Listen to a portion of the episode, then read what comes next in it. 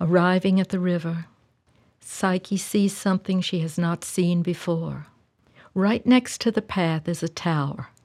The tower seems made of stone, of brick, something that has been constructed. How unusual, she thinks. Yet something in her knows instinctually that where she is arrested in mid stride, she must be true to herself. She must turn and allow the very thing that has stopped her in mid stride to teach her. She must seek the wisdom of the tower, and so she begins her climb.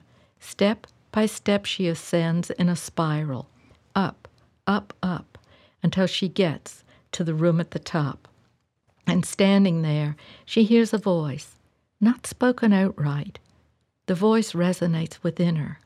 Psyche, Psyche, before you are two golden coins and two barley cakes. You're to descend to approach the ferryman who will bring the barge from the other side. You are to carry a barley cake in each hand and carry the two coins in your mouth. And just when the barge touches land, you will be approached by a blind donkey driver. The donkey will be carrying a bundle of sticks. The sticks will fall to the ground. The donkey driver will beg you, Please, please, my lady, please help me pick up my sticks. They're all that I have. They're what I must use to keep warm. They are all that I have to trade.